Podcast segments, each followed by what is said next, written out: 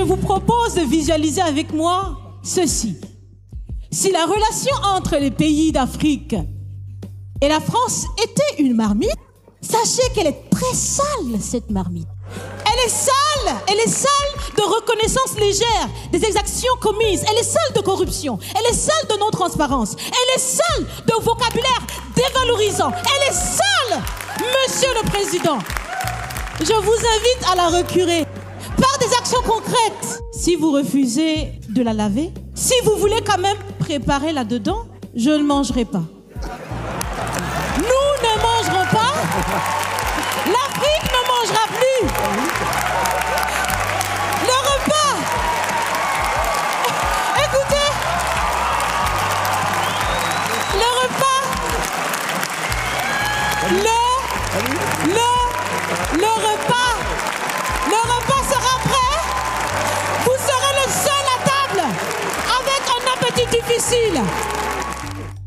Bonjour et bienvenue sur le podcast du petit traité de guerre économique africain.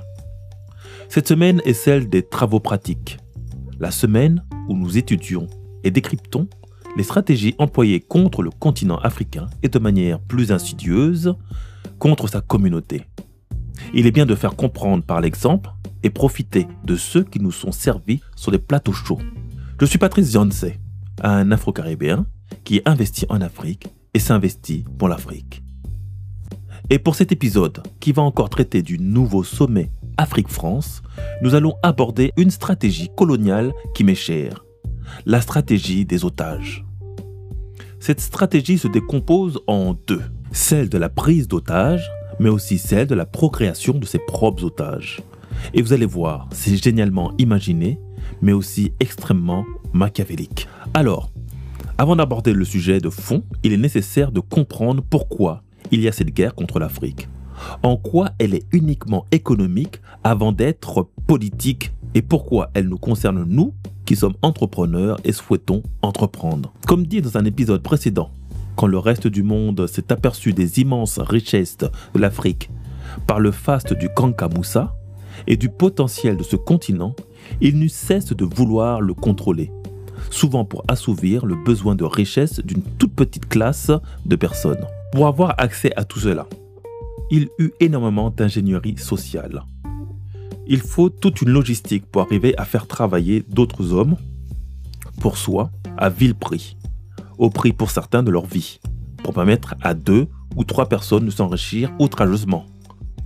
L'ingénierie sociale, c'est l'art de la manipulation des foules, des populations, des sociétés humaines, banalement cachée sous la terminologie de ressources humaines.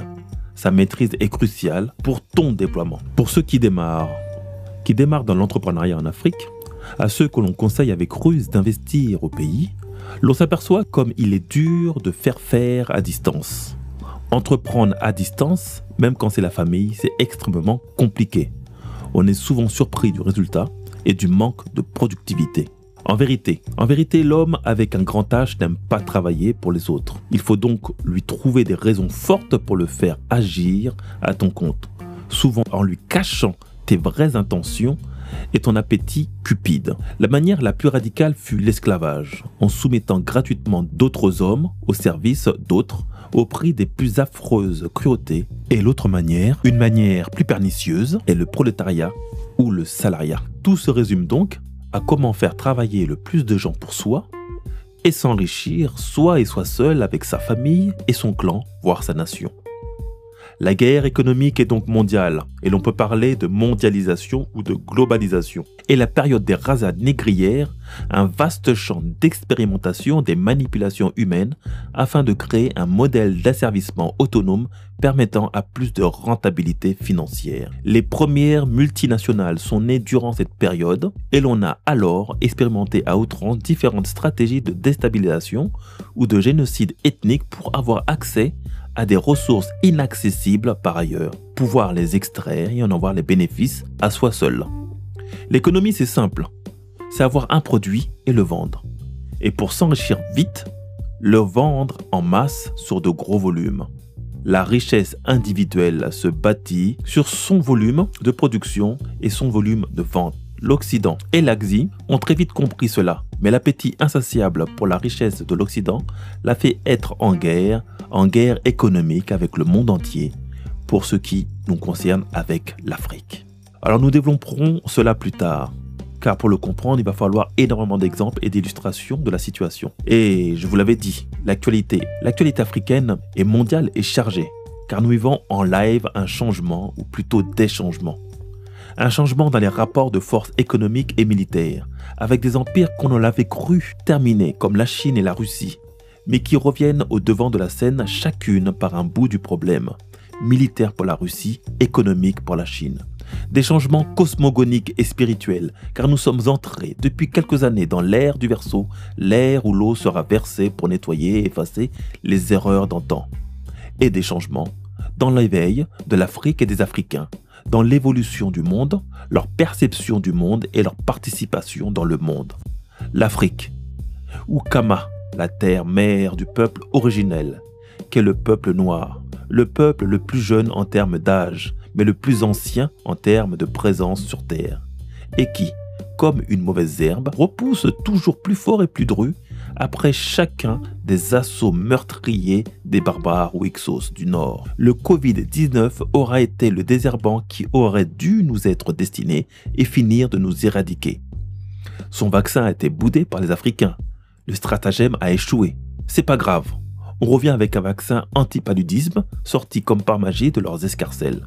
Néanmoins, il est à rappeler que le paludisme n'est pas contagieux, juste mortel, contrairement au coronavirus. Mais le sujet du ou des vaccins n'est pas à l'ordre du jour. Revenons à notre nouveau sommet Afrique-France. En 2014, en août 2014, sous l'ère Obama, fut initié le Young African Leaders Summit à Washington, où l'État américain mettait en avant les sociétés civiles africaines et en retrait les chefs d'État qui y furent invités. Un succès auprès de la jeunesse, un échec auprès des gouvernements africains. En 2021, originellement en 2020, la France nous en fait le clone exact à Montpellier, durant trois jours, tout comme la version américaine. Un véritable exercice de soft power à l'américaine pour laquelle la France excelle tout autant que les Amériques, surtout qu'elle a su trouver plus de légitimité à convoquer la jeunesse de ses anciennes colonies. Alors que l'on utilise avec allégresse les vocabulaires de soft power et de société civile, nous devons comprendre et savoir que ce sont des stratégies de déstabilisation élaborées avec minutie par la CIA, des canaux d'infiltration et de manipulation des masses. La CIA, tout comme peuvent l'être le Quai d'Orsay pour la France, le Mossad pour l'Israël, le BND pour l'Allemagne, le CBP pour la Russie ou le MSS pour la Chine, sont les agences de sécurité de leur commerce extérieur de la conservation de leurs intérêts et de leur réseau d'influence extérieure. Des agences de collecte d'informations, mais aussi au cœur des troubles politiques extérieurs où tout se joue en coulisses avant d'apparaître sur la scène internationale. Vous devez toujours garder en tête que nous sommes sur un vaste champ de bataille de préservation des ressources et intérêts des grandes puissances, mais surtout de contrôle des extractions et de transformation de ces ressources. Partout où il y a une source de richesse, il te faut trouver un réseau fiable de ce qu'appelle aussi la CIA d'idiots utiles, qui sont tes ressources hum-, humaines locales. Et pour cela, il faille les recruter, les former et puis les manipuler pour tes propres desseins. Société civile et soft power ont été inventés dans les années 60, une période de l'histoire très anticapitaliste et de guerre froide pour faire tomber la Russie, le bloc de l'Est, l'ennemi du monde libre était clairement identifié. Nous reviendrons plus tard sur ce terme de monde libre, auto-proclamé par les États-Unis pour se désigner elle-même et ses alliés, mais qui est une évanescence de l'ordre mondial qui est en construction depuis des années. La société civile se manifeste souvent sous la terminologie de ONG, mais finissent tôt ou tard par être récupérés puis par être financés par des États ou par les États adverses au régime en place de manière souvent détournée et indétectable pour les dirigeants même de l'ONG par du sponsor, de la communication, de la visibilité ou des subventions. Par exemple, on apprend que suite à ce sommet, l'association et ONG Digital Africa, créée par des organismes africains et français, en a subi une OPA, des institutions françaises et pas sous contrôle de Proparco, sans même que les membres fondateurs n'en soient informés. Proparco est le bras financier de l'AFD, l'Agence française de développement, qui incarne toute la stratégie politique de la coopération au développement vue de la France. Aucune des personnes invitées au nouveau sommet Afrique-France n'a payé le séjour de sa poche.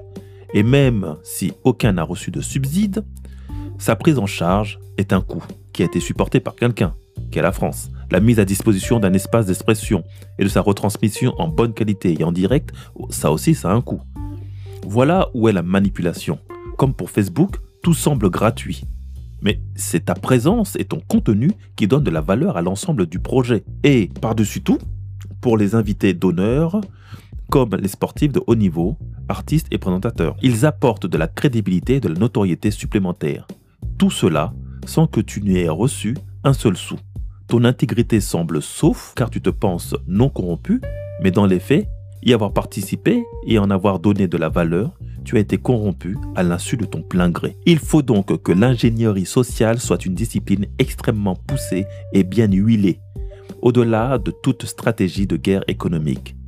Beaucoup vont parler de théorie du complot, qui est aussi une terminologie de la CIA, toujours issue de cette période des années 60 en ébullition, mais qu'on a ressorti plutôt tout un tas de théories de manipulation des populations issues des zones très urbanisées, dont l'approbation à la culture américaine rend les choses plus simples. Bien que beaucoup se refusent à le croire, cela repose sur des millions d'études ethniques et, de, et comportementales des individus en différentes situations et positions géographiques. Tout ce contexte que je vous ai placé doit permettre de mieux introduire la compréhension de ce qu'est la stratégie des otages et de leur utilité j'ai dépassé le temps imparti, mais le reprendra au prochain épisode. Mais sachez qu'il s'agit de se composer toujours plus d'alliés fidèles et loyaux en milieu hostile, à partir du syndrome de Stockholm qui fait le lien à tout ce stratagème. Je suis Patrice Dianse, un entrepreneur afro-caribéen qui investit et s'investit pour l'Afrique. Entreprendre ou mourir, nous vaincrons.